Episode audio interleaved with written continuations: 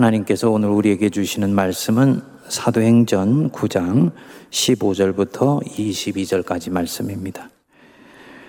주께서 이르시되 가라 이 사람은 내 이름을 이방인과 임금들과 이스라엘 자손들에게 전하기 위하여 택한 나의 그릇이라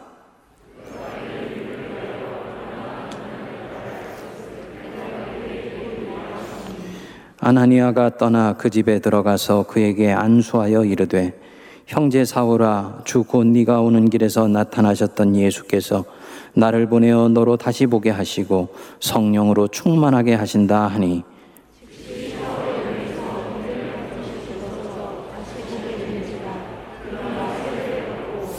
음식을 먹음에 강건하여 지니라. 사울이 담에색에 있는 제자들과 함께 며칠 있을새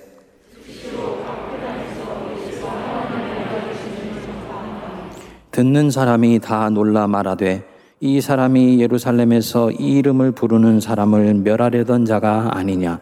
여기 온 것도 그들을 결박하여 대제사장들에게 끌어가고자 함이 아니냐 하더라. 사울은 힘을 더 얻어 예수를 그리스도라 증언하여 다메섹에 사는 유대인들을 당혹하게 하니라. 아멘. 성도님들에게 책 한 권 소개하면서 좀 말씀을 시작하고자 합니다.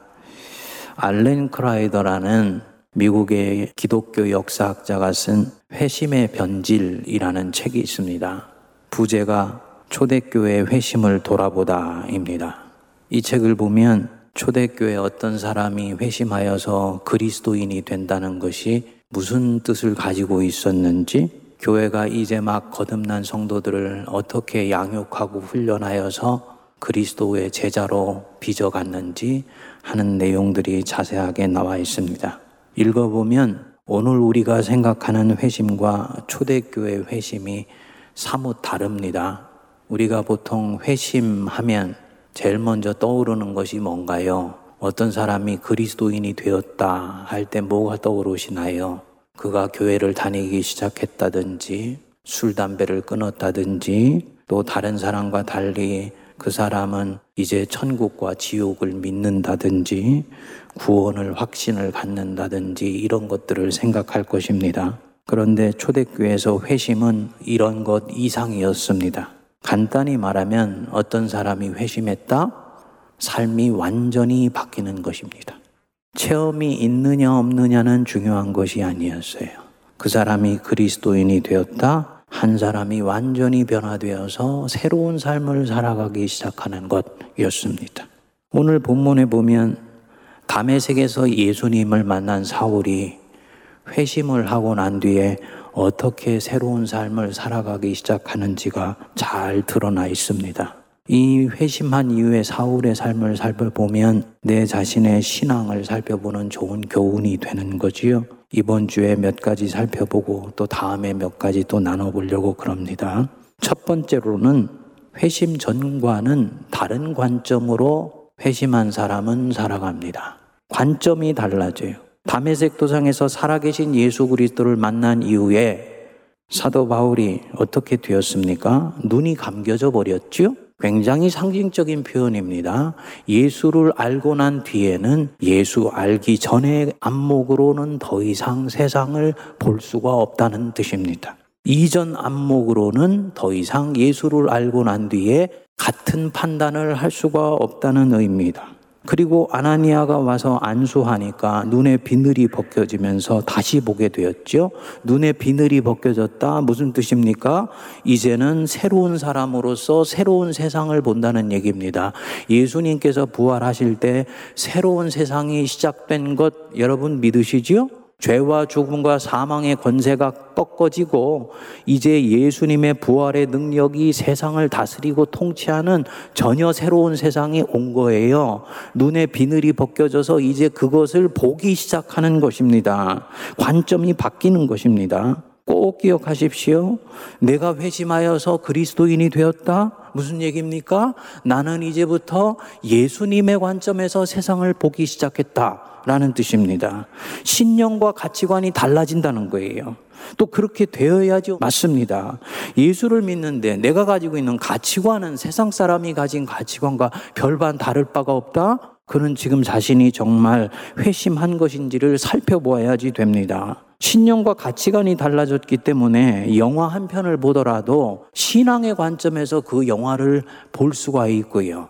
인문학 책 한 권을 읽어도 신학의 관점으로 읽어서 그리스도인이 자신이 가지고 있는 독특한 해석이 나올 수가 있어야 됩니다. 그게 그리스도인이에요. 그저 세상 백성들이나 혹은 세상에서 밥 먹고 사는 사람들과는 우리는 전혀 다른 사람들입니다. 기업을 운영을 하고 작은 중소상공업을 하나를 하더라도 그리스도인의 관점에서 경영을 합니다. 예수 안 믿는 사람에게 있어서 가장 중요한 가치는 무엇입니까? 이윤 창출입니다. 어떻게 하면 이 정글 같은 세상에서 내가 낙오하지 않고 이윤을 남길 수가 있을 것인가? 이게 목적이에요. 예수 믿는 사람은 경영을 해도 가치관이 다릅니다. 어떻게 할 때 이 경영에도 성공하여서 이웃에게 도움이 되고 하나님께 영광이 되는 삶이 될 수 있을까? 이것을 고민합니다. 뭐냐? 신념이 달라진 사람이에요. 신념이 달라진 사람, 이 사람이 회심한 사람입니다. 바울처럼 눈에서 비늘이 벗겨져서 새로운 세상을 보면서 살아가는 사람이죠. 기독교 신앙인이 정치적으로는 보수적인 이념을 가질 수도 있고 진보적인 이념을 가질 수도 있습니다. 이것은 시민으로서 각 사람이 가지고 있는 취향이고 권리예요. 그렇지만 그리스도인은 자기가 가지고 있는 이 이념이나 신념을 절대화하지 않습니다. 근본적으로는 이 사람은 다른 신념의 세계 속에서 살고 있기 때문이에요. 세상 사람들이 가지고 있는 다양한 신념 그 속에 이 신념들을 움직이는 뼛속 깊숙하게 들어있는 전혀 새로운 신념이 그리스도인 안에는 있는 것입니다. 우리는 이것을 일컬어서 신앙이라고 이야기를 합니다.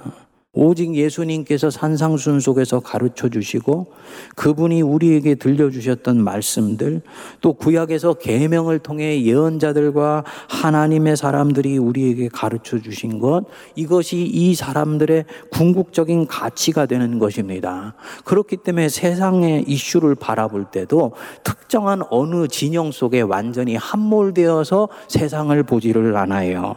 세상의 이슈를 취사 선택하여서 판단 을 합니다.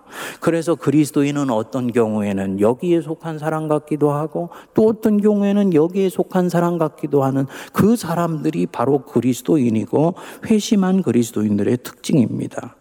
왜 이렇게 나타나느냐? 이 사람의 귀속 의식이 세상 사람과는 다르기 때문입니다. 성도님들, 우리의 귀속 의식, 우리가 궁극적으로 준거 집단으로 삼고 있는 우리의 귀속 의식이 어디에 있나요? 하나님 안에 있지요.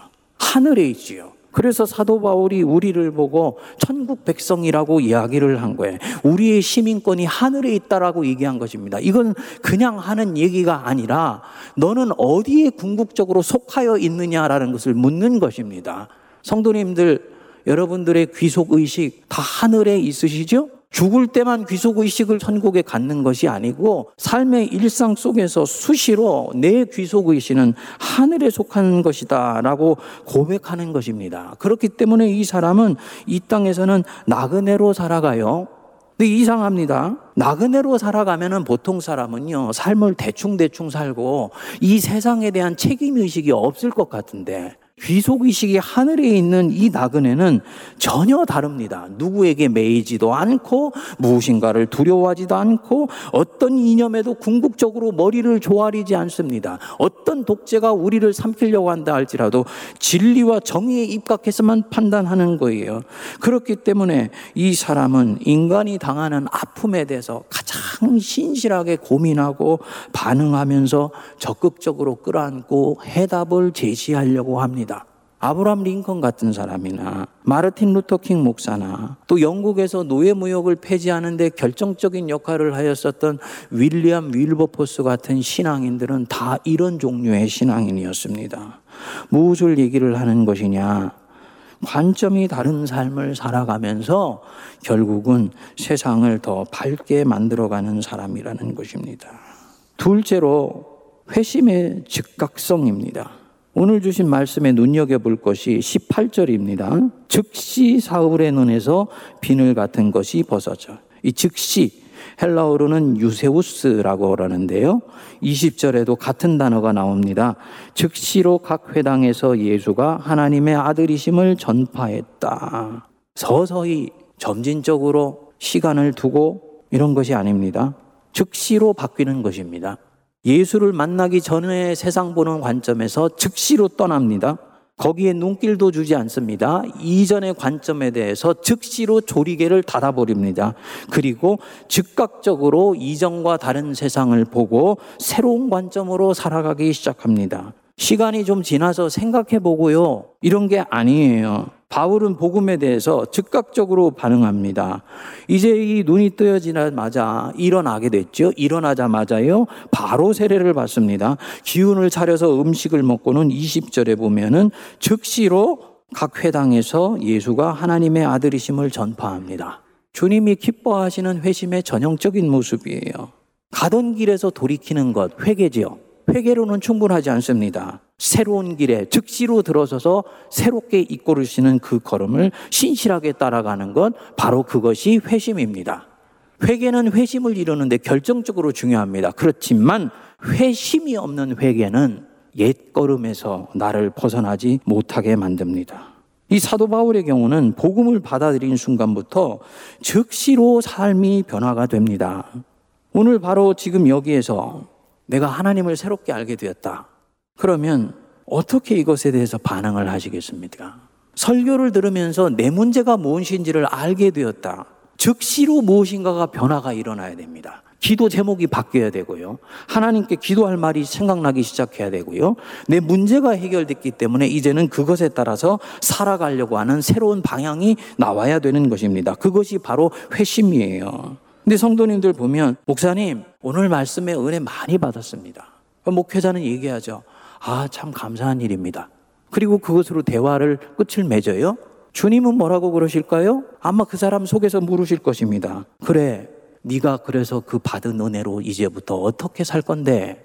이것을 물으시는 거예요. 특정한 영역에서 내 문제를 알게 됐으니까 어떻게 즉시로 반응하고 살기 시작할 것인가. 여기까지 가야지 회심이 일어난 것입니다. 그렇지 않고 깨닫고 은혜 받고 말면 잠시 기분은 좋아진 것 같지만은 변화는 일어나지를 않습니다. 문제는요, 주님이 나를 변화시키셔서 동에서 서로 움직이기를 원하시는데 나는 여전히 동에 머물러 있다? 다음에는 이 사람이 오늘 받은 은혜보다도 두 배의 은혜를 받아야 움직일까 말까 할 정도가 되는 거예요. 점점 귀만 커지는 그리스도인, 머리만 커지는 그리스도인이 되기 쉬운 거죠. 나중에 서서히 반응하면 되지? 아니요. 원수가 한 사람의 그리스도인이 멋진 하나님의 백성이 되는 것을 가만히 지켜보고 있겠습니까? 내가 기다리는 동안에 반드시 작업을 하지요. 그러니까 이것을 아는 나는 즉시로 반응해야 됩니다. 시간을 질질 끌면서 놔두면 반드시 원수가 그 지연된 틈을 타서 역사한다는 것을 기억하셔야 돼요. 선한 일을 하는 것도 마찬가지입니다. 하나님이 기뻐하실 일 하기를 내가 결심을 했으면 바로 시행하십시오. 언제까지 기다리지 마세요. 주변에 그 일을 하지 못하도록 하는 사사로운 일들이 반드시 일어나기 시작합니다. 하나님께서 아브라함으로 하여금 이삭을 바치라고 얘기를 하셨어요. 근데 읽어보면요. 언제까지 바치라는 얘기가 없습니다. 근데 아브라함이요. 그 말씀을 들은 날 밤에 씨름을 하면서 하나님께 기도하고 성경을 보니 새벽 일찍 일어나서 바쳐요. 여러분, 하나밖에 없는 아들을 바치는데요. 한 달, 두 달 데리고 있다가 바쳐야죠. 어떻게 사람이 냉혈한도 아니고 그 말씀을 들은 날 기도를 시작하고 기도가 끝났을 때 그 새벽에 바칩니까? 그리고 길을 나서게 됩니까? 뭘 얘기하는 겁니까? 자기의 연약함을 아는 것입니다. 한 달, 두 달 사랑하는 아들과 있는 동안에 내 마음이 어떻게 바뀔지 나도 알지를 못한다는 거예요. 하나님께 어차피 인생을 드리기로 작정했으니까 주님의 뜻이 무엇인지를 알았으면 즉시로 시행하는 것입니다. 사도 바울이 그래서 즉시로 새로운 길에 접어들지요. 당연히 이전에 돌아갈 다리는 완전히 불을 태워버립니다. 자기 안에 두 마음을 품지 못하게 하려는 거예요. 이 바울이 이 회심 뒤에 사는 삶의 모습을 보면 하나님이 이 바울을 택하실 때 이런 바울의 모습을 보지 않았을까? 물론 사도 바울은 자기는 만삭되지 못하여 난 자고 괴수 중에 괴수며 하나님 앞에 택함 받을 수 있는 어떤 자격도 조건도 갖추지 않았다라고 고백을 해요. 그거는 고백하는 사람으로서는 마땅한 고백입니다. 어떤 택함 받는 사람도 자격이 있기 때문에 택함 받는 경우는 없습니다. 그런데 한번 보십시오. 이 사람이 주님을 알게 되었을 때 나타나는 반응을 보면요. 아주 담백합니다. 그렇죠? 진리의 길을 간다고 생각했는데 그것이 진리의 길이 아니라는 것을 알게 되니까 진리라고 생각되는 새로운 길에 주저없이 자기 자신을 던지는 거예요. 즉 자기 자신의 아젠다, 스스로를 위한 사리 사욕을 위하거나 명예를 위한 아젠다는 이 사람 안에는 없었던 거지요. 하늘에 계신 하나님이 보시면 생각이 나죠. 야, 저 친구 지금 진리가 뭔지를 몰라서 그렇지 진리이신 예수 그리스도만 그 마음판에 제대로 들어오 게 되면 인생을 나를 위해서 통째로 바칠 수 있는 자다 하는 마음이 들어오지 않았겠습니까? 우리 모두가 바로 이런 사람 될 수 있게 되기를 바랍니다. 셋째로 회심한 자는 그렇기 때문에 새로운 삶의 방식으로 살아가기 시작합니다. 내가 회심했다는 표징이 뭐냐? 사고방식이 바뀌는 것입니다. 가장 중요한 부분이에요. 그리고 이 사고방식이 바뀌면서 삶의 방식이 변화가 됩니다. 무슨 삶의 방식이냐면 성경은 하나님 나라의 삶이라고 얘기를 합니다. 대단히 뭉뚱그려서 성경은 표현해냈어요. 이유가 있습니다. 각 시대마다 특정한 사람의 상황에 따라서 하나님 나라, 하나님이 통치하시는 삶의 방식은 조금씩 조금씩 다를 수 있기 때문입니다. 하지만 큰 울타리는 같다는 거죠. 사도 바울도 이제 이 하나님 나라의 삶을 시작을 합니다. 바울 자신이 가지고 있는 독특한 부르심에 따라서 이 일이 이루어져요. 20절을 보시면 즉시로 각 회당에서 예수가 하나님의 아들이심을 전파했다. 곱씹어 볼 대목이죠. 이 말씀은 단순히 바울이 복음을 전하기 시작했다는 것을 말하는 것이 아닙니다. 그는 아나니아로부터 자기가 어떤 사명으로 지금 부르심을 받고 있는지를 들었을 것입니다. 그는 내 이름을 이방인들과 임금들과 이스라엘 자손에게 전하기 위하여 택한 나의 그릇이라. 아, 나는 하나님이 복음을 전하도록 불러주신 자구나. 그 부르심을 듣고는 몸이 회복되자마자 바로 부르심에 응답하는 거예요. 그래서 전도에 나서게 됩니다. 우리가 노방전도 하는 것과는 좀 다르지요. 사도 바울에게는 이 복음 전도가 자신의 새로운 삶의 방식입니다. 복음을 전하면서 사는 것이 이 사람에게 주어진 이제 운명이에요. 하나님이 지금 그 삶으로 자신을 초대하고 있다는 것을 알고 적극적으로 반응하는 것입니다. 그리고 이 삶을 살기 위해서 고난도 기꺼이 감수합니다. 사실 당시의 정황으로 들어가 보면 사울의 이 갑작스러운 변화는 주변과 관련해서 볼 때는 조금 어색합니다. 거기에다가 복음까지 그렇게 서둘러 전하는 것은 주변 사람들이 보기에는 잘 납득되지 않고 우스꽝스러워 보이기까지 하지요. 뭐야? 방금 전까지 예수 믿던 사람, 핍박하던 사람이 예수가 그리스도라고? 그 너무 경박한 거 아니야? 너무 가볍게 움직이는 것 아니야? 이렇게 생각할 수가 있는 거예요. 사도 바울도 고민하지 않았을까요? 사람들이 이러한 나를 보고 뭐라고 할까? 어떤 변명도 사전에 하지 않은 채, 중간에 어떤 휴식 기간도 없는 채, 바로 예수를 전하는 것, 내 인생을 스스로 부정하는 모양새가 되는 것 아닌가? 이런 생각을 하지 않았겠습니까? 예수가 하나님의 아들이시다. 지금 무엇을 사도 바울이 하고 있는 것입니까? 얼마 전까지 자기 과거를 스스로 부정하고 있는 것이지요. 회심하고 새로운 삶을 시작하는 것은 바로 이런 것입니다. 우리는 회심 그러면 보통 뭔가 아주 팬타스틱하고 놀랍고도 막 가슴 설레는 변화를 생각하는데요. 회심의 실상 안으로 들어가면 회심은 절대로 낭만적이거나 유쾌하지 않습니다. 자신의 과거를 부정하는 것으로부터 시작하기 때문이에요. 그때는 제가 옳았다고 생각했는데 제가 틀렸다는 것이 드러났습니다. 이것을 고백하는 것이 바로 이 회심의 시작입니다. 자기 인생을 뱉어버리는 것과 마찬가지죠. 그런데 그렇게 해야지 돼요. 나이가 들면 사람이 고집스러워진다고 그러지요. 이것은 어떻게 보면 인생의 생리와 마찬가지입니다. 수십 년 동안 자기가 옳다고 생각했던 가치관을 가지고 살아왔는데 어떤 순간에 젊은 사람이 나타나서 그 가치관이 틀렸다는 거예요. 성도님들 화가 납니까? 안 납니까? 화가 나지요. 왜 화가 납니까? 그 가치관이 옳으냐, 그르냐, 진리냐, 아니냐가 중요한 것이 아닙니다. 그 가치관이 틀렸다고 얘기하는 순간 수십 년을 살아왔던 내 자신의 인생이 부정당하고 있는 것처럼 느껴지기 때문이에요. 그런데 그가 자아의 왕과 나성을 쌓은 사람이 아니고 하나님의 진리를 쫓아온 사람이라면 심호흡을 깊이 하고 그래 그것이 맞는 것이었어 라고 받아들일 수 있어야 됩니다. 그게 바로 회심이에요. 그리고 이렇게 해야 새로운 영혼의 자리 이 사람 안에서 도단하기 시작합니다. 내가 우회해서 잘못한 사람이 있지요? 잘못을 알았으면 찾아가서 말을 꺼내야 돼요. 근데 성도님들은 어떻게 하냐면요. 말은 안 하고 선물만 갖다 줍니다. 아니에요. 결국은 내 자신을 위해서라도 그렇게 합니다.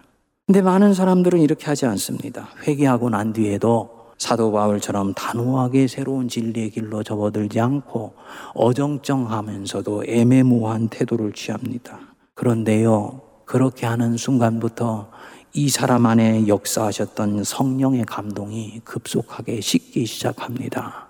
그 사람 지금 성령을 거스리시고 있는 거예요. 심지어 받은 은혜를 헛되이 하는 경우도 목회하면서 많이 보았습니다. 왜냐? 지금이 바로 옛 것을 벗고 새 것을 입을 때인데 여전히 이전 것과 공존하고 있기 때문입니다.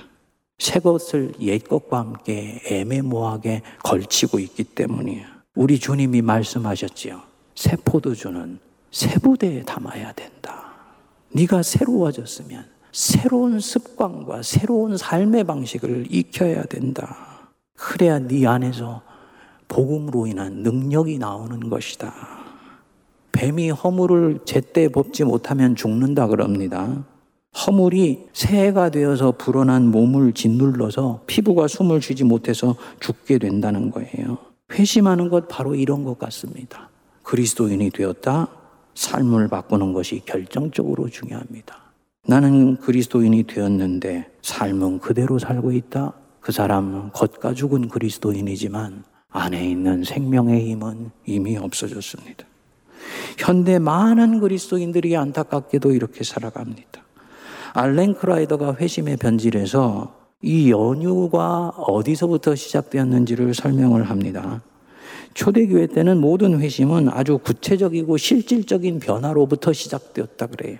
술집을 하던 사람이 회심을 하면 직업을 바꿉니다. 군인이 그리스도인이 되겠다고 고백을 하면 교회가 세례 전에 문답을 하면서 다짐을 받아냈습니다. 나는 전쟁에서 어쩔 수 없이 국가를 지키기 위해서 싸울 때 외에는 생명을 해치거나 함부로 대하지 않겠습니다. 약속을 받고 세례를 주었습니다. 거짓말을 끊고 방탕한 삶을 끊는 것은 말할 것도 없는 거예요. 근데 초대교회 교인들은 기꺼이 그렇게 했습니다. 왜냐? 생명의 주인 되시는 예수님을 만났으니까 나머지 모든 것들은 다 부차적인 것입니다.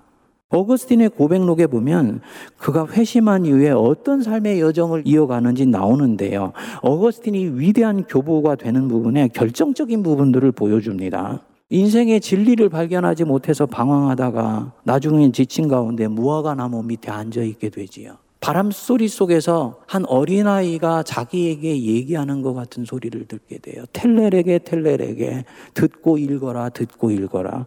무엇에 빨리는 듯이 성경책을 폈는데 로마서 13장 13절 14절이었습니다. 낮에와 같이 단정 행하고 방탕하거나 술 취하지 말며 음란하거나 호색하지 말며 다투거나 시기하지 말고 오직 주 예수 그리스도로 옷 입고 정욕을 위하여 육신의 일을 도모하지 말라. 고백록에 의하면 이 성경을 읽는 동안에 내 마음의 방에 확신의 빛이 임하였다. 이렇게 얘기를 합니다. 그리고 모든 것은 분명해지게 되고 이제 더 이상 내가 방황할 이유가 없어지게 되었다. 회심하게 된 거예요. 그리고 나서 이 사람이 어떻게 하냐? 자신이 맡고 있던 변증학 교수직을 사임을 합니다. 이유가요. 이것은 예수님 알기 전에 했었던 일이고 혹시 주님이 새 일을 시키실 수도 있다고 보았기 때문에 그리고는 어머니와 친구들과 함께 카시키아쿰이라는 곳으로 가서 하나님의 말씀을 묵상합니다. 세례를 준비받는 거예요. 조용히 세례 받을 준비를 해요. 유명한 암브로시우스 주교에게 세례를 받고는 여태까지 방탕한 삶을 사는 배경이 되었던 그 화려한 도시들 이탈리아를 뒤로 하고 고향인 다가스테로 향하게 됩니다. 그리고 거기서 자기 자신만을 위해서 수도원을 차리고 하나님을 탐구하는 삶을 시작합니다. 이렇게 하면서 어거스틴이 만들어지는 것입니다. 뭐냐? 예수를 알고 회심하고 난 뒤에 완전히 새로운 길에 접어드는 것입니다. 초대교회 때 모든 회심은 다 이랬어요. 예수의 삶에 있었던 사람들이 주님을 알게 되니까 자기가 가진 물건을 나눠 썼습니다. 이거 회심했을 때 전형적으로 나타나는 일입니다. 그런데 기독교가 로마의 국교가 되면서 양상이 달라졌어요. 교회 귀족들이 밀려 들어오지 않았겠습니까? 근데 이들은 그런 식으로 회심하고 싶지 않은 거예요. 자신들이 누렸던 특권, 부에 대한 욕망, 권력력 내려놓고 예수 믿을 마음이 없었습니다. 이전에 좋았던 것은 그대로 누리면서 기독교도 믿고 싶어졌지요. 그리고 사제들이 이를 알아차리게 되었습니다. 어떻게 했냐? 회심을 내면 세계의 영역으로 축소시켜 버렸습니다. 심지어는 하나님과 그 사람 개인의 관계로만 국한시켜 버리게 돼요. 오늘날 회심을 구원의 확신 정도로 생각하는 건 다 여기서 비롯된 것입니다. 이렇게 해서 예수 믿는 사람들이 점점 많아지니까 교회 교인 숫자는 늘어나지만 그래서 교회가 힘은 생겼지만 교회는 생명력이 약해졌습니다. 로마가 국교가 되었다고 하지만 사실은 그 로마가 기독교의 생명력을 잡아먹어 버린 것입니다. 나중에는요, 의식과 전통만 남게 되었습니다. 교회 뼈만 남은 거예요. 이것을 회복시켜서 초대교회의 생명력을 다시 찾으려고 한 사람들이 종교개혁자들입니다. 그래서 오직 성경으로를 이때부터 다시 외치기 시작했어요.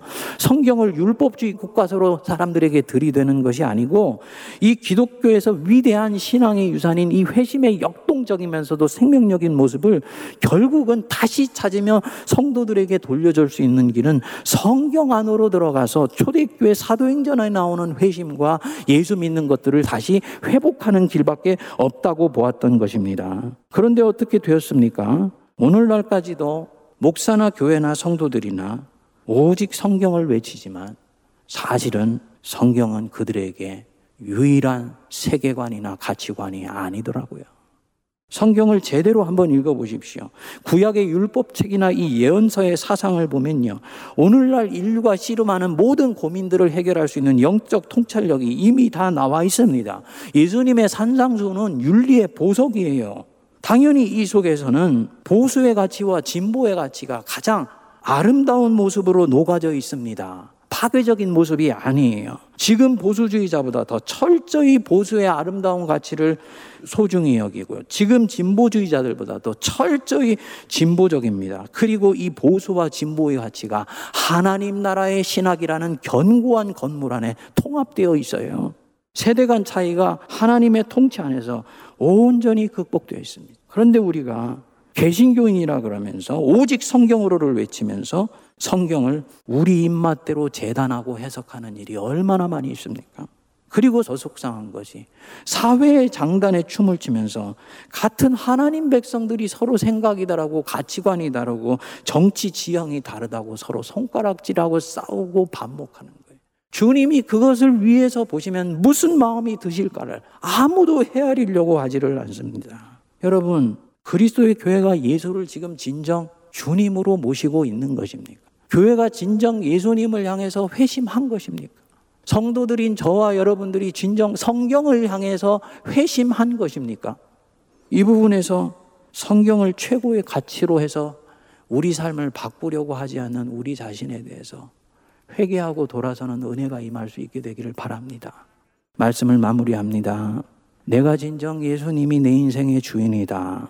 이것이 내 영혼의 영역이나 내 입술의 영역에만 국한되는 것이 아니라면 그 사람은 회심한 사람입니다. 그럼 우리가 기도가 바뀌어야 돼요. 주님, 주님이 바라보시는 관점으로 이 세상과 역사를 볼 수 있게 해주십시오. 이 역사 속에서 일어나는 일에 대해서 일이 일비하지 않게 해주시고 하나님이 결국은 역사를 완성해 가실 것을 믿으면서 오늘도 두려워하지 말고 주님과 동행하는 삶을 사는 안목을 열 수 있도록 은혜 내려 주십시오. 기도할 수 있어야 됩니다. 그리고 지금부터라도 그리스도인답게 변화시킬 것은 즉각적으로 변화시킬 수 있게 되기를 바랍니다. 옛된 삶에 의해서 내 안에 성령이 죽지 않도록 해야 돼. 새롭게 접어든 이 믿음의 삶, 때로는 힘들고 고단하고 때로는 지칩니다. 하지만 여러분, 하나님이 이 삶 속에 함께 하시고 계시다는 것을 무조건 믿으시기 바랍니다. 그렇기 때문에 우리는 때로는 길을 잃어버린 것 같지만 절대로 낙오하지 않습니다. 세상 사람들에게 동화되어서 살아가고 싶은 유혹이 왜 없었겠어요? 하지만 그들과 동화되는 순간 내 영혼은 이미 마귀에게 팔아 넘겨졌다는 것을 빨리 깨닫고 세상 사람들과 힘들지만 다르게 살아가는 내 자신에 대해서 긍지와 자부심을 가지셔야지 됩니다. 하나님이 이 사람의 삶을 기뻐하시고요. 계속적으로 주님의 나라를 위해 써가시도록 우리를 아름답게 빚어가실 것입니다. 기도하겠습니다. 하나님 아버지, 즉시 그 눈에서 비늘 같은 것들이 벗겨지고, 즉시로 세례를 받고 음식을 먹으며, 즉시로 회당에서 예수가 하나님의 아들이심을 전파하였다 했습니다. 생명이 무엇인지를 알아 생명의 구주를 만났사오니 즉시로 바뀌게 하여 주시고 무엇보다도 하나님의 계시의 책인 이 성경을 향하여 회심하는 역사가 일어나도록 은혜를 내려 주시옵소서. 우리 성도들 이 칠흑같이 어두운 코로나 한복판에서도 주님이 역사를 주관하시는 것을 믿으며 나는 그 속에 초대받아 있는 사람인 것을 강철같이 신뢰하여 나 자신을 향한 하나님의 긍지와 자부심을 기억하고 믿음의 걸음을 끝까지 걸어가게 하여 주옵소서. 예수님 이름으로 기도하옵나이다. 아멘.